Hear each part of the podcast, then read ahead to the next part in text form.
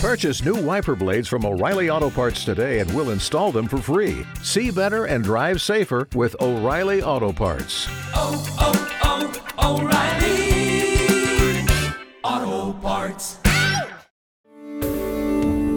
Something else. And what is your occupation? Occupation.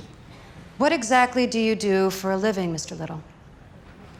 I rip and run. You. I robs drug dealers.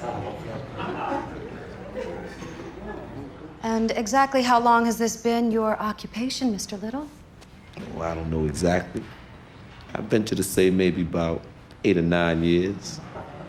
Mr. Little, how does a man rob drug dealers for eight or nine years and live to tell about it? Day to time, I suppose. Hey, I'm Ben Bailey Smith, And I'm Sasha Bates. And thank you for joining us once more for Shrink the Box. This is where we place our favorite TV characters on the therapist couch and try to figure out why the hell they make such crazy decisions. We analyze the likes of Shiv from Succession, Mad Men's Don Draper, and Arabella from I May Destroy You. Me, I'm an actor, no stranger to therapy myself, and Sasha here is a psychotherapist and the expert, of course, especially when it comes to unraveling what makes these people so intriguing. And if we're lucky, we'll get some free advice on the way. That's a great deal. Sasha, tell us where that clip at the top was from. That was Omar from The Wire. Oh.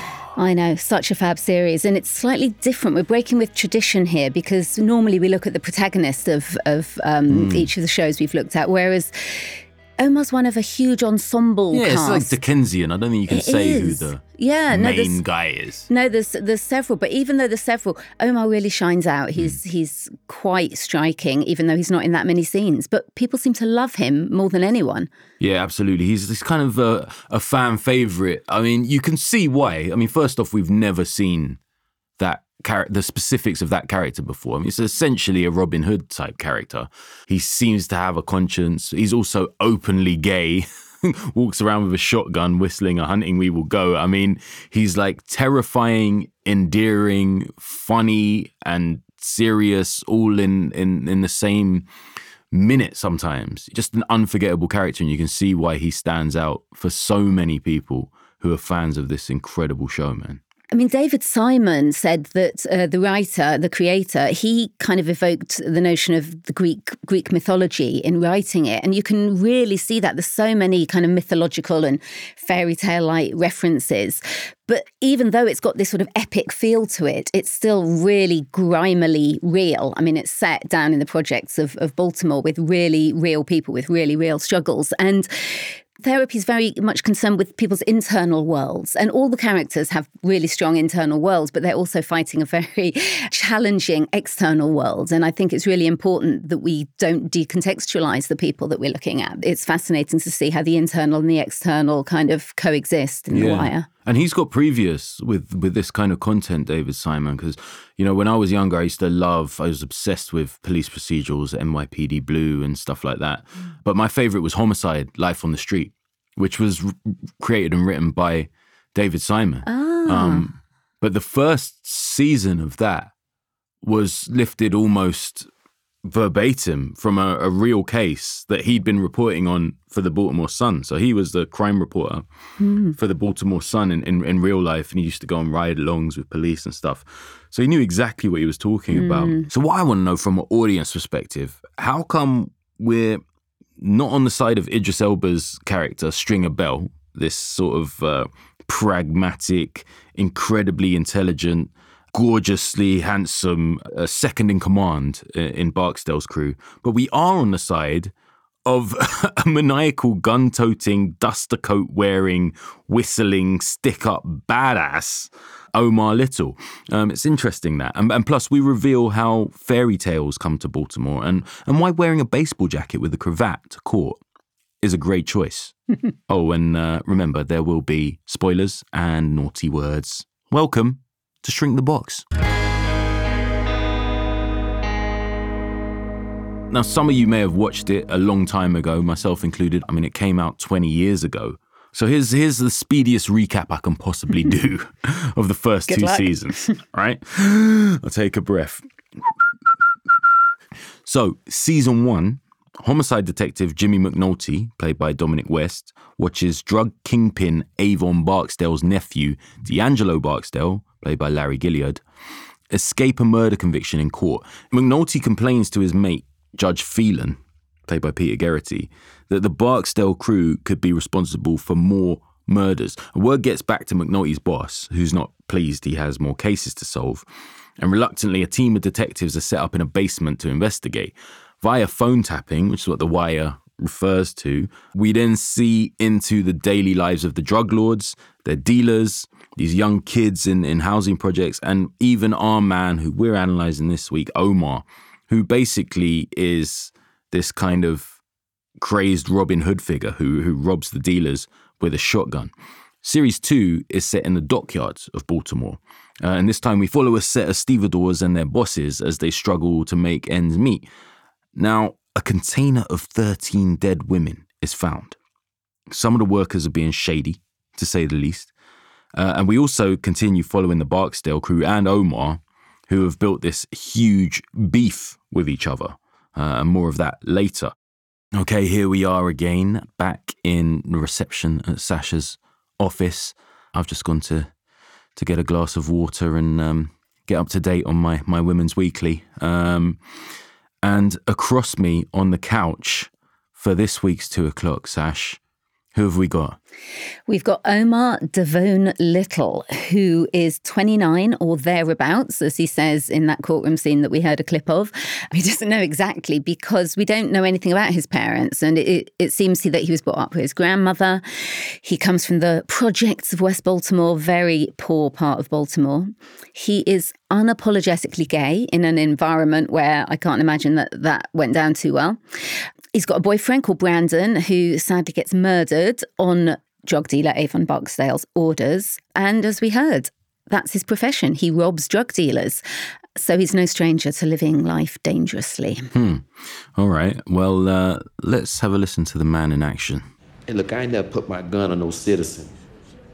You are amoral, are you not? You are feeding off the violence and the despair of the drug trade. You're stealing from those who themselves are stealing the lifeblood from our city. You are a parasite who leeches off Just like you, the man. culture of drugs. Excuse me? What? I got the shotgun. Got the briefcase. It's on the game though, right?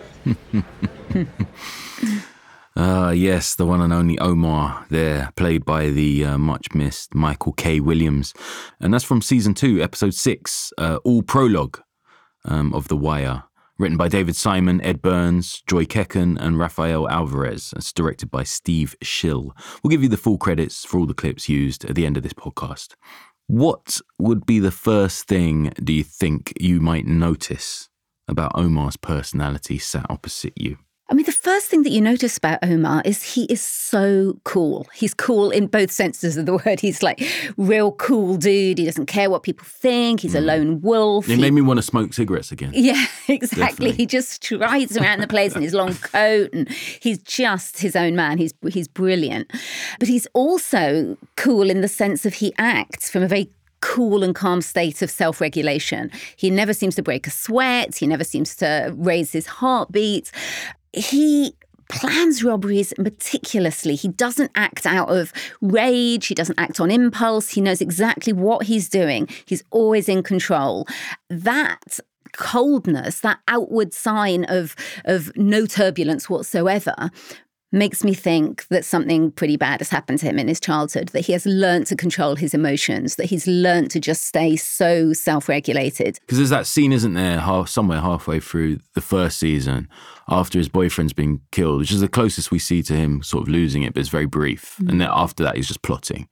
And they come hunting for him, mm. can't find him, so they burn his van. And, mm. and when we cut to him, he's just watching through the window, I know it's sort just of relaxed, chilling. little baby on his lap. I think that such control in the face of of such fierce provocation that shows practice. He's known how to do this for a long time. He's had to learn to hide his fear. I mean, I think that anybody that lives with an abusive caregiver or who's watched their caregiver be abused or unpredictable has to learn to hide any outward sign of emotion. Because if you think about it, if you can blend into the background, if you can almost look like you're not even breathing, you're not going to be noticed. So you're not going to provoke that abusive person to Right. attack you or to notice you in any way.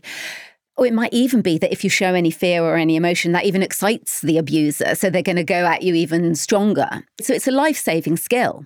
And So he's how- clearly taken that into adult life.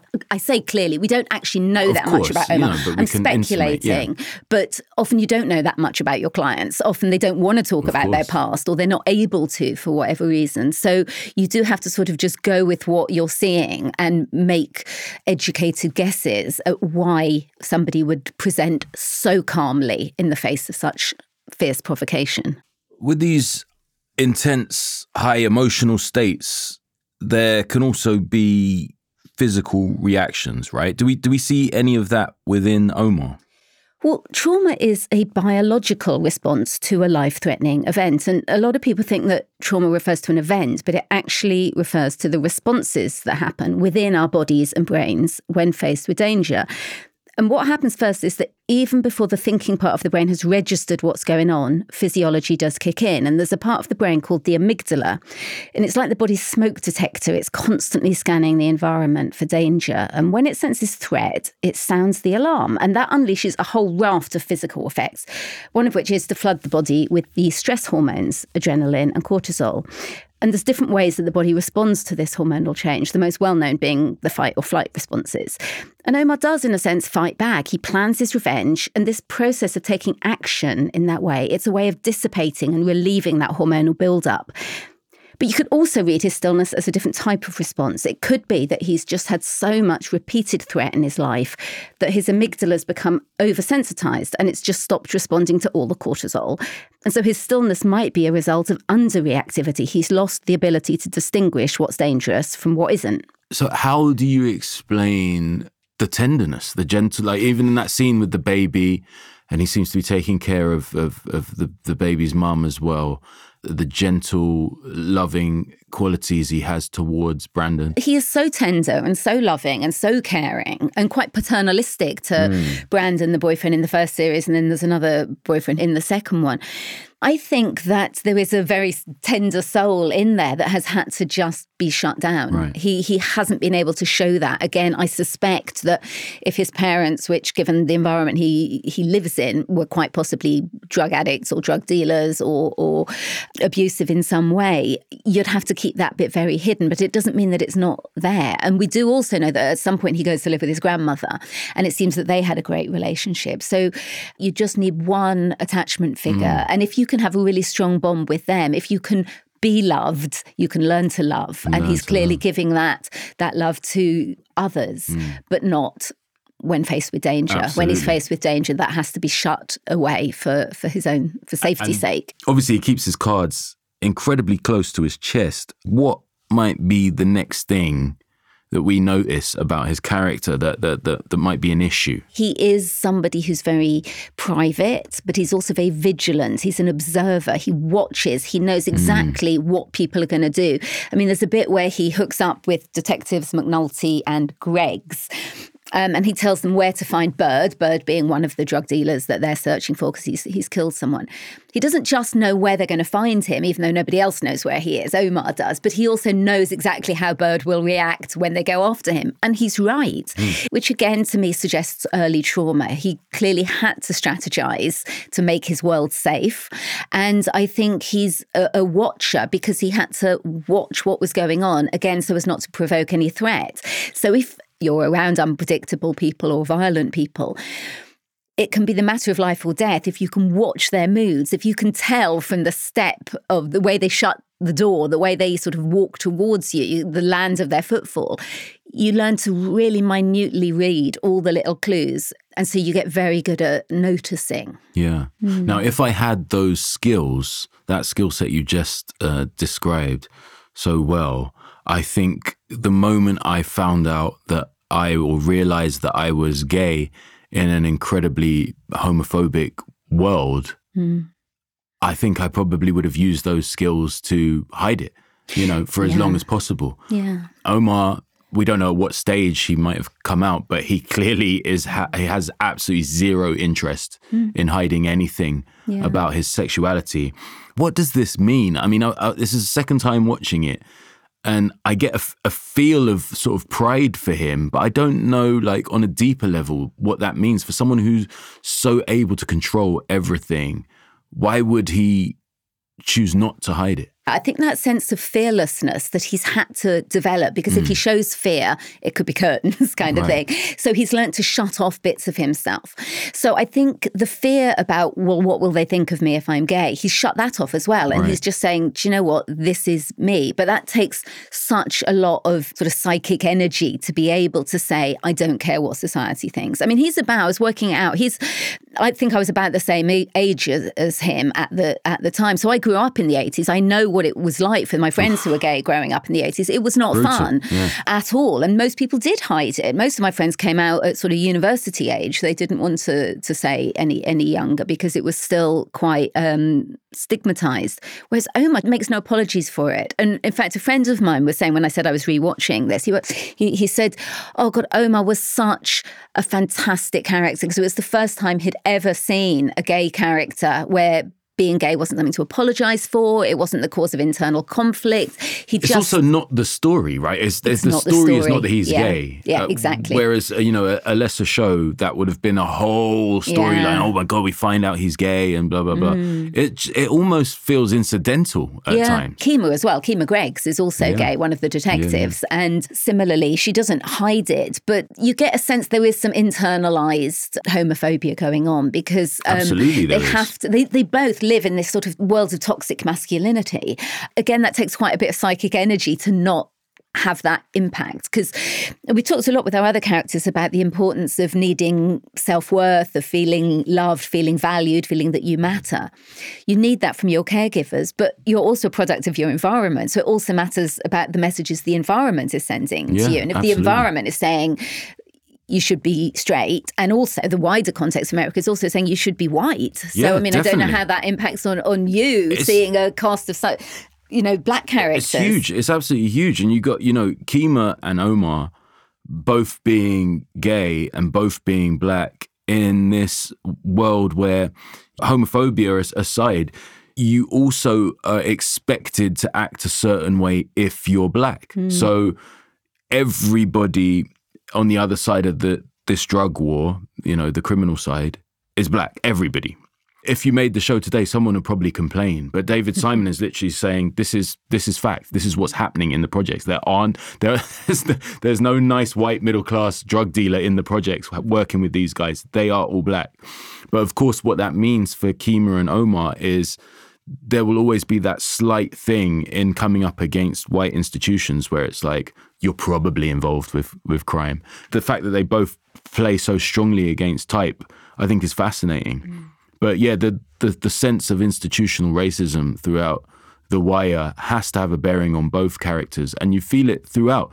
The Project Boys are constantly referred to as yos and mopes. Mm. It's old racial terminology, but the black police use it just the same as the white, which tells me that racism is so intrinsic there that it's like there's almost two types of black person now in in, in America in 2002 you know which uh, Chris Rock famously referred to in, in in a routine that he did once about the difference between black people and n-words you know? It's almost like a legendary bit for for black Americans you know who feel like you can't put us all in these categories. And in the West Baltimore that we're presented with being black is at best it is a constant uphill struggle and at worst it's a death sentence. So omar's got that on his head as well. And you know he's a, he's a bit of a contradiction this guy and he wields a shotgun for a living yet he doesn't like swearing. He complains if someone's got like using too much potty mouth. Um, and after the break, I think what we'll do, we'll talk a little bit about his upside down moral code because I think it's fascinating. And also, we'll look at why we think Omar's a rock star, but we feel much less sympathy for Stringer Bell, who uh, we all know Idris Elba, especially in this country. He's a kind of a rock star, isn't he? He's you know constantly linked to being the, the next James Bond. And also, we'll have a look at uh, the streets of Baltimore and their link to fairy tales. So please, guys, don't go anywhere because we're back right after this. Unless you're a subscriber, of course, then, you know, you're one of our faves. Uh, and that means you don't get any ads. Y'all need to open this door, man, for a huff and puff. Come on now, by the heads of your chinny chin chin. Omar, you best roll out. We up in here with the Mac tank. Oh, I think's not, Terrell. I think's not.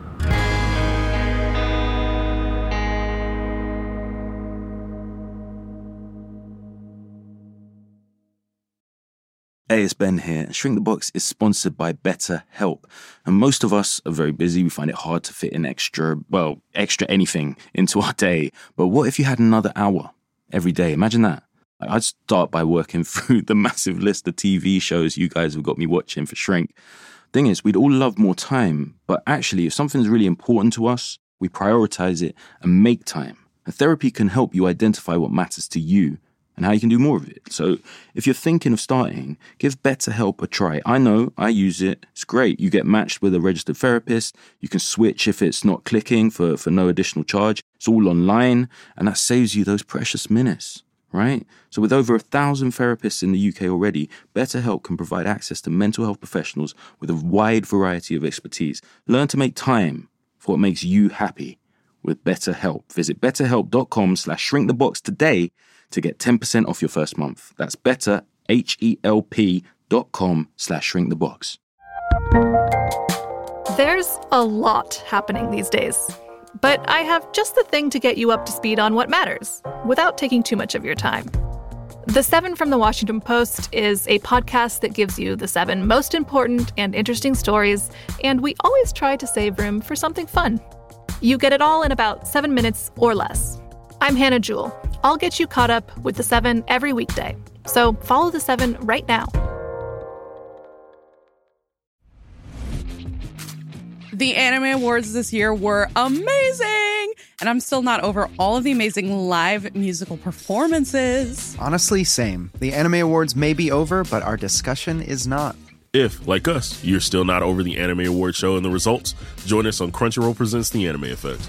Listening each week to our breakdown of everything that happened at the 2024 Anime Awards and hear news on the other anime and pop culture that you care about. If you don't want to miss all the post Anime Awards discussion, then tune into Crunchyroll Presents The Anime Effect every Friday wherever you get your podcasts. And watch full video episodes on Crunchyroll or the Crunchyroll YouTube channel. I'm Nick Friedman. I'm Lee Alec Murray. And I'm Leah President. And this is Crunchyroll Presents The Anime Effect. We're a new show breaking down the anime and pop culture news you care about each and every week. I can't think of a better studio to bring something like this to life. And yeah, I agree. We're covering all the classics. If I don't know a lot about Godzilla, which I do, but I'm trying to pretend that I don't right Hold now. it in, hold it. And our current faves. And... Luffy must have his due. and we agree on some things, but not on everything. Hi. Oof. I remember, what was that? say what you're going to say, and I'll circle back. Listen to Crunchyroll Presents The Anime Effect every Friday, wherever you get your podcasts. And watch full video episodes on Crunchyroll or the Crunchyroll YouTube channel.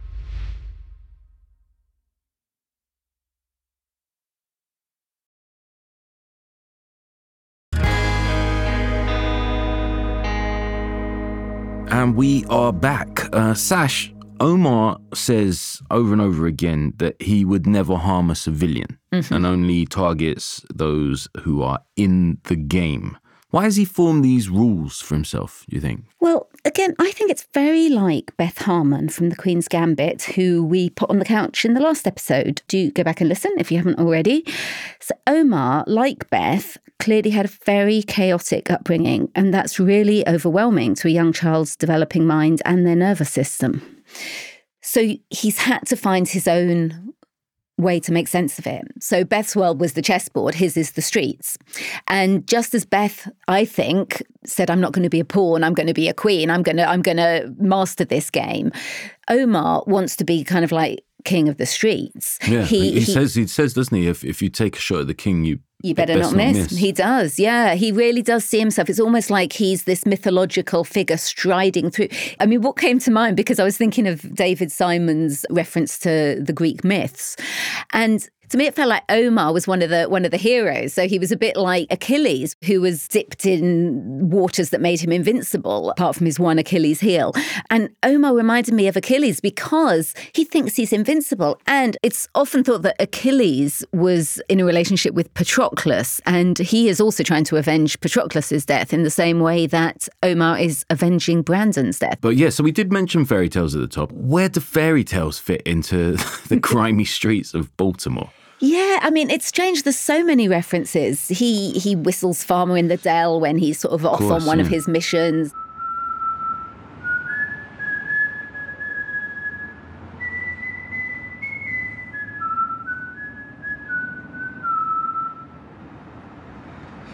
Lesson here, babe.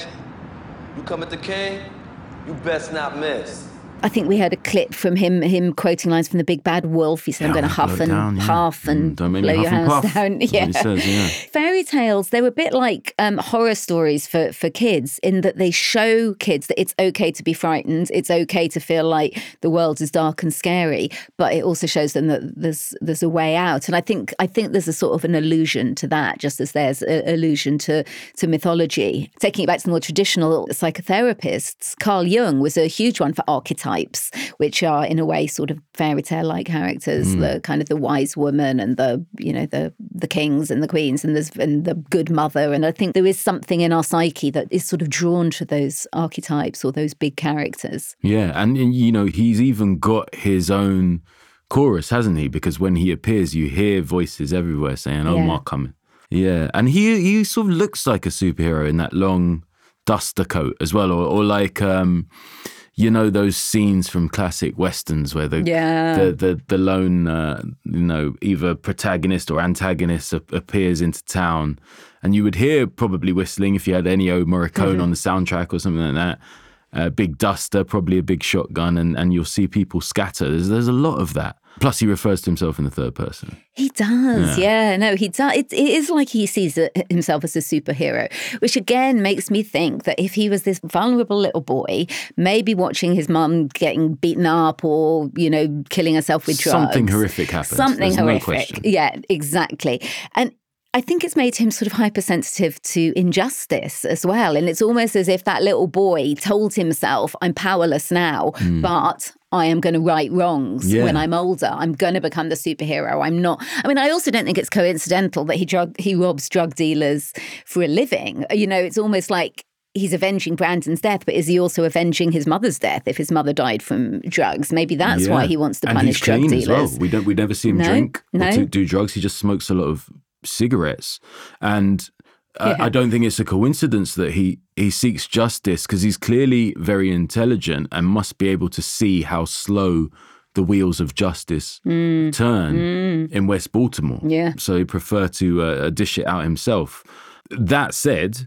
We can never condone killing just because you feel like it's the right thing to do. So why the hell do we feel more sympathy for him than Stringer Bell? Stringer Bell and Avon Barksdale order killings because they think it's the right thing to do. So what's the difference? There's something about their lust for power. I mean, Stringer and Avon, they want power. They want people to be scared of them. They want money. They want status. They want all the things that that can bring. It's like they want all these minions.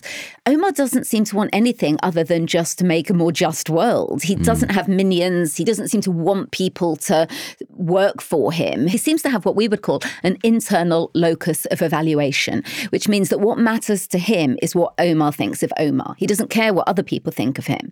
Whereas Avon and Stringer, they seem to have an external locus of evaluation. They care what people think. They want to be seen as powerful. Omar just wants power so as not to have to be that vulnerable little boy again. So to me, that's the difference Do you think he loves himself? The relationships with his boyfriends to me don't seem that equal. They seem like he's the protector, he's Yeah, the paternalistic figure, and they're he, he's like again, it's that sort of rescuer self. I think he probably loves that part of himself. He loves feeling powerful when he once wasn't. He loves feeling like he can give back when he couldn't or wasn't given to. But I also think there's a part of him that's probably quite self loathing because of living again in that environment where he's told, don't be gay, don't be black, this is a white, straight sure. world. If you live in a world that tells you you're not fitting in, it's very hard to not have a bit of you that thinks, oh, there must be something wrong with me. Yeah. And also, I think a lot of the criminal characters in The Wire are probably dealing with self loathing because we're, we're reminded quite often, sometimes subtly, sometimes explicitly, that if they applied what they apply mm. to the mm. streets to something legit, they could be amazing. I mean, we even see Stringer Bell in a legit class for macroeconomics. He's yeah. clearly, uh, you know, intelligent enough to run a, a legitimate business. And Wallace and D'Angelo are sort of soldiers in the Barksdale crew, one much more significant than the other because Wallace is sort of right at the bottom of the pile. He started as a lookout. He's one of the youngest, 16. But D'Angelo, crucially, is Avon, the big boss, is Avon's nephew. So he's sort of given a loftier position. He's like the overseer of the low rise projects. Wallace is probably the most explicit in that he's actually he's just he says, "Look, I, I want to get out of this," yeah. and and D'Angelo as well. I just want to go somewhere where I don't have to chase my own shadow. Yeah. And you just think you've got the intelligence but you're just trapped. Oh, and, it's heartbreaking. Oh, it's absolutely so heartbreaking. But that's and, that's the beauty of it. You know, it should mm, make yeah. us feel heartbroken. If it doesn't, then we've got we've probably got bigger problems than Omar. you know, and, and, obviously everything escalates anytime it looks like someone could get out of that world or something like that. Something escalates, more drama comes their way. We see with, with Omar himself, he has this beef with the Barksdale crew because they killed his boyfriend Brandon, and you know He's taking revenge. He's got a price on his head at the same time. Could he get out of this? Well, I think they all have that ability, but I just can't see what the the route is. I mean, even his mate Butchie, we'll hear in this clip here. Uh, Butchie, played by uh, S. Robert Morgan, tells him to retire. A little something for a rainy day. You built up a right nice sized nest these past couple of years. Might be time you maybe think about backing off some. Back off to what? Later, Butch. And you hear it there. It's like it's almost what we're pleading at the screen, like mm. with Wallace, stay at your grandma's. Mm. D'Angelo, get out of town. Change oh, your life. It's it's so heartbreaking. You really see what they're all up against. I mean, D'Angelo almost he's on the point of taking a deal to go off and be in witness mm. protection, have, an, have another life. His Crazy. own mother says, you know, family's more important and persuades him to take the jail sentence. What hope have they got? Yeah, I mean, we heard Omar saying there, well, why in in his own way why would i what would i do where would i go i mean no one's going to employ these people i mean it's tragic they're so clever and if only they could have been put into a different environment, they could have had very different lives. But we now know so much more about how structural racism, institutional Absolutely. racism, all of these things keep people down. And of course, they've got the potential emotionally to change. We know a lot about epigenetics and intergenerational trauma it shows us that genes get changed depending on environment. So just as that's a bad thing, if your genes are going to get changed in a negative way by constantly being stuck in the projects, they can also be changed in the other way if you're given, you know, in a more yeah. positive and, way. And also, you, you know, what you could bring to the table if you could get out would just be so much more unique and powerful than Absolutely. almost everybody that you're working alongside. Yeah. I used to believe genuinely that there was no point in trying to be an actor because if if you know I'd look at the color of my hands and and and and think about the council estate I came from and just think no one from here makes it as an actor. It's ridiculous. It's stupid. Mm. Now I see, oh my God, it's like a superpower, mm. the two mm. things that I have. So it's just that thing of, can you just get an over that hurdle mm. into this other world? And I suppose we should also recognize that the T word therapy that, that you and I are so interested in, the reason that we're here doing this show, that is not a word that is going to be bandied about the projects in the west side of, of, of, Baltimore. There would be no money for therapy, but there would be no appetite for it as well. It would feel so alien, as mm. so many things would feel alien. I mean, as you say, there's so much potential. There's nothing in neuronal networks that can't be changed. We now know so much about brain plasticity, which says that brain neurons can regrow at any age. We used to think that they were fused and fixed. You know, you can teach an old dog new tricks. You know, you can change the shape of your brain, you can change your nervous system's reaction to things. But you need that support. You need somebody to say, You matter. We want to hear what you've got to say. We care about you. You have value. Mm. If you don't have that support, doesn't have to be therapy if that feels like a million miles away, but you just need somebody or a community that says, We believe in you.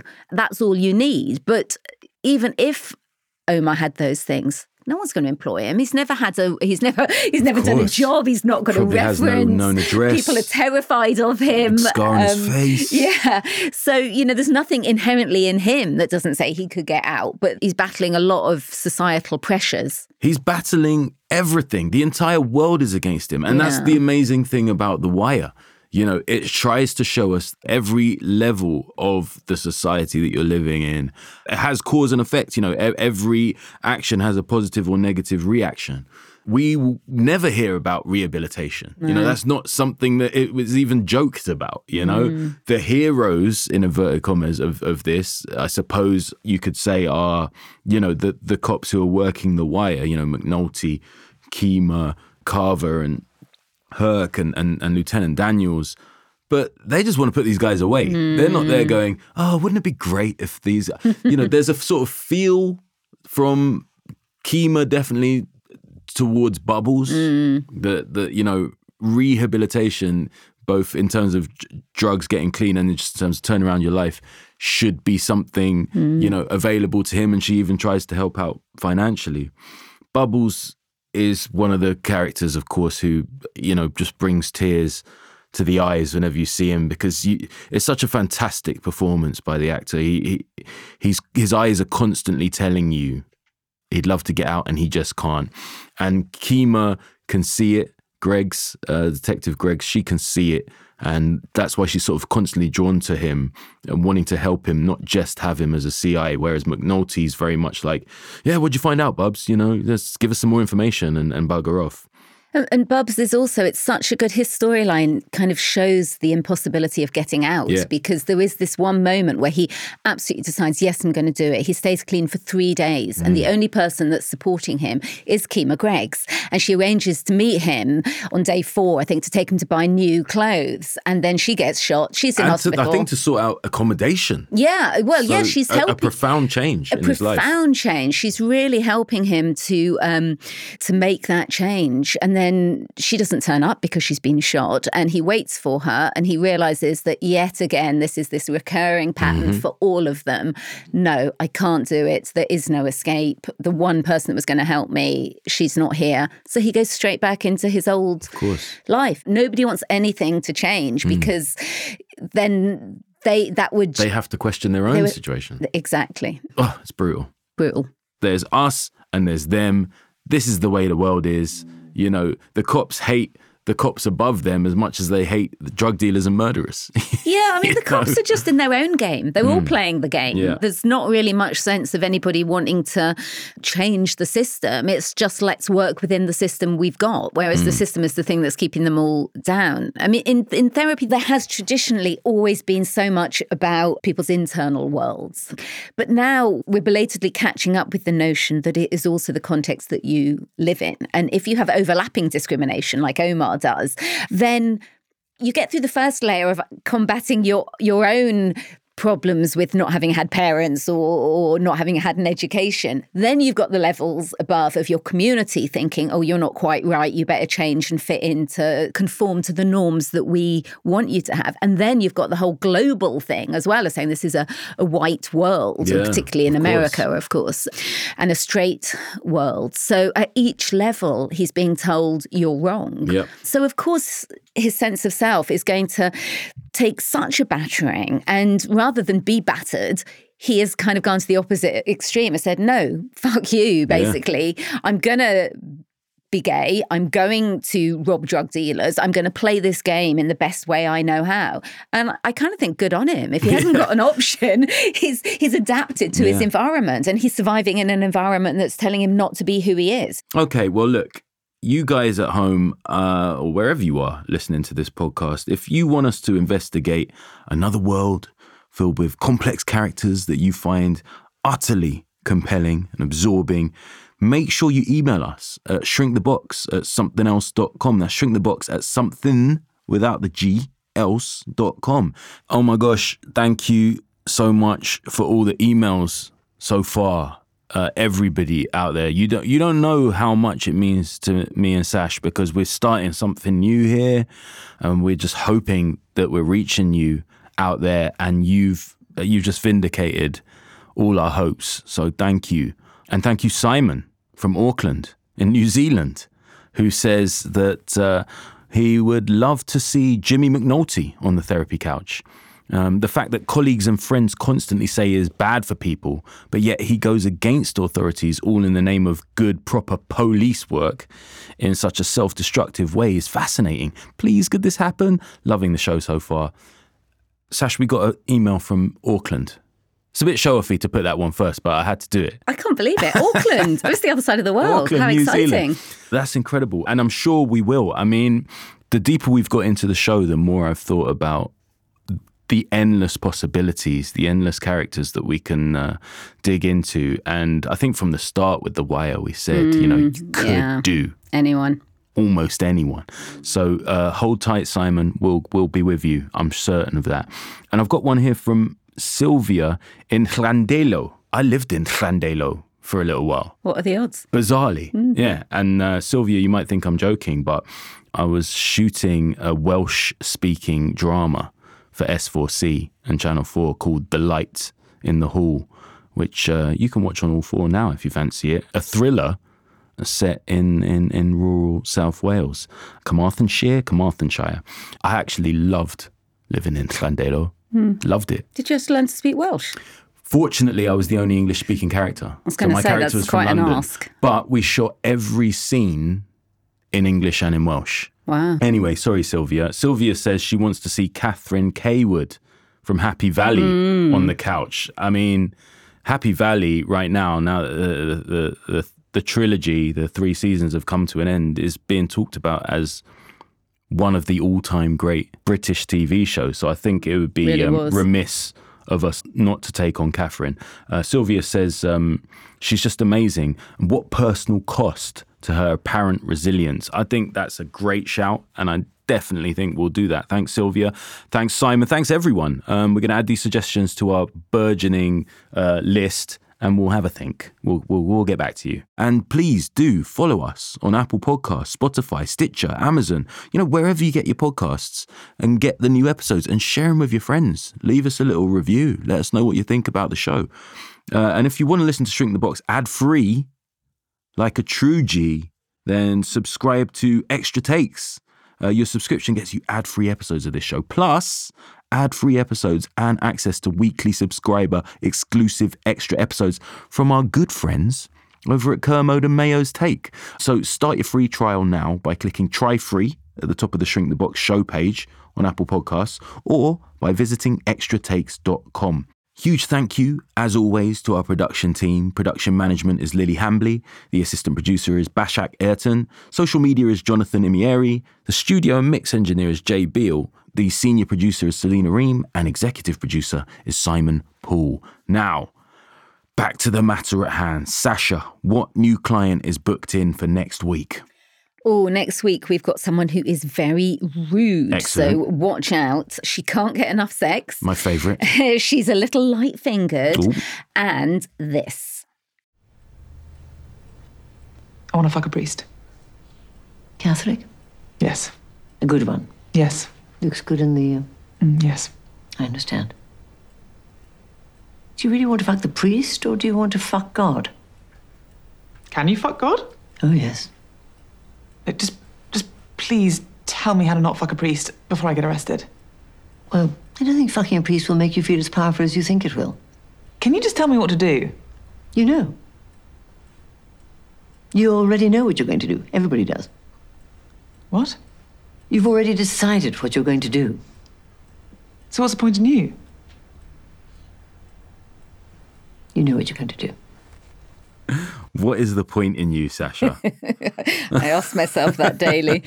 of course, that was Fleabag, written and played by Phoebe Waller Bridge. Uh, and that was Fiona Shaw's voice you could hear with her as the therapist. In fact, Phoebe Waller Bridge called up Andrew Scott and asked him to play Hot Priest before she'd even written it for him. She'd said, if he'd said no, I don't know if I'd been able to write that part which is incredible. And she did a similar thing with me, not for the hot priest, unfortunately. I clearly wasn't immediately hot and uh, uh, immediately religious enough looking to uh, to take on that part without auditioning. No, she asked me to play the the nerdy team leader in uh, I think it's episode three, and I was like, sure. I had no idea what the show was going to be like. I just thought it's Phoebe. It'll probably be quite good. Mm. It, it won't be shit. Do you know what I mean, that was my thinking. So I'll, I'll do it. I had no idea it would be iconic. No. And I don't just mean my performance, guys. so yeah, Fleabag Well, next week. Yeah, I mean, and it absolutely is not shit. Quite the opposite. It's it's amazing, and I can't wait to discuss so much. There's things like why sex is a bit of a crutch for her. Mm-hmm. Going to talk about breaking the fourth wall. We've got another shocking doorknob moment, and yes, I want to hear more about how you ended up in Fleabag. Hmm, well, we'll get into that. Definitely. All will be revealed next week. So, what series are we going to watch actually? Uh, we're going to watch both series, one and two, because we can't. Oh, yeah, not we have to talk about, the Hot, the Hot. Priest. Yeah, no, you're right. But the episodes are only half an hour. Bonus. Uh, whizzes by, and they are all available on the BBC iPlayer and on Amazon Prime. Right, okay, I'm off to open up a guinea pig cafe, but uh, I'm not going to chat up any members of the clergy. That's a relief. Yeah. All right, ta-da. Bye. All right, time to give credit where credit's due. Here's our list of clips from The Wire, created by David Simon. The opening clip you heard where Omar, Michael K. Williams, is in court talking to State's Attorney Ilene Nathan, Susan Rome, and a second clip with the smug defense attorney Maori Levy. They were both from season two, episode six, all prologue of The Wire. Written by David Simon, Ed Burns, Joy Kecken, and Rafael Alvarez. Directed by Steve Shill. And just before the break, Omar talking about the hairs on his chinny chin chin. That's season one, episode nine, Game Day, directed by Milcho Manchevski. Story by David Simon and teleplay by David H. Melnick and Shamit Choksi. When Butchie tells Omar to give up, that's Hot Shots, season 2, episode 3. The director was Elodie Keene. Teleplay was by David Simon, and the story was by David Simon and Ed Burns, and writers Joy Kecken, David Simon, and Rafael Alvarez. The Wire is produced by Blown Deadline Productions and Home Box Office HBO. You can stream it on Now TV, Sky, or buy on the likes of Apple TV, Amazon Prime, Chili, and Google Play. Go to justwatch.com for more details. Thanks for listening, and we'll see you next week.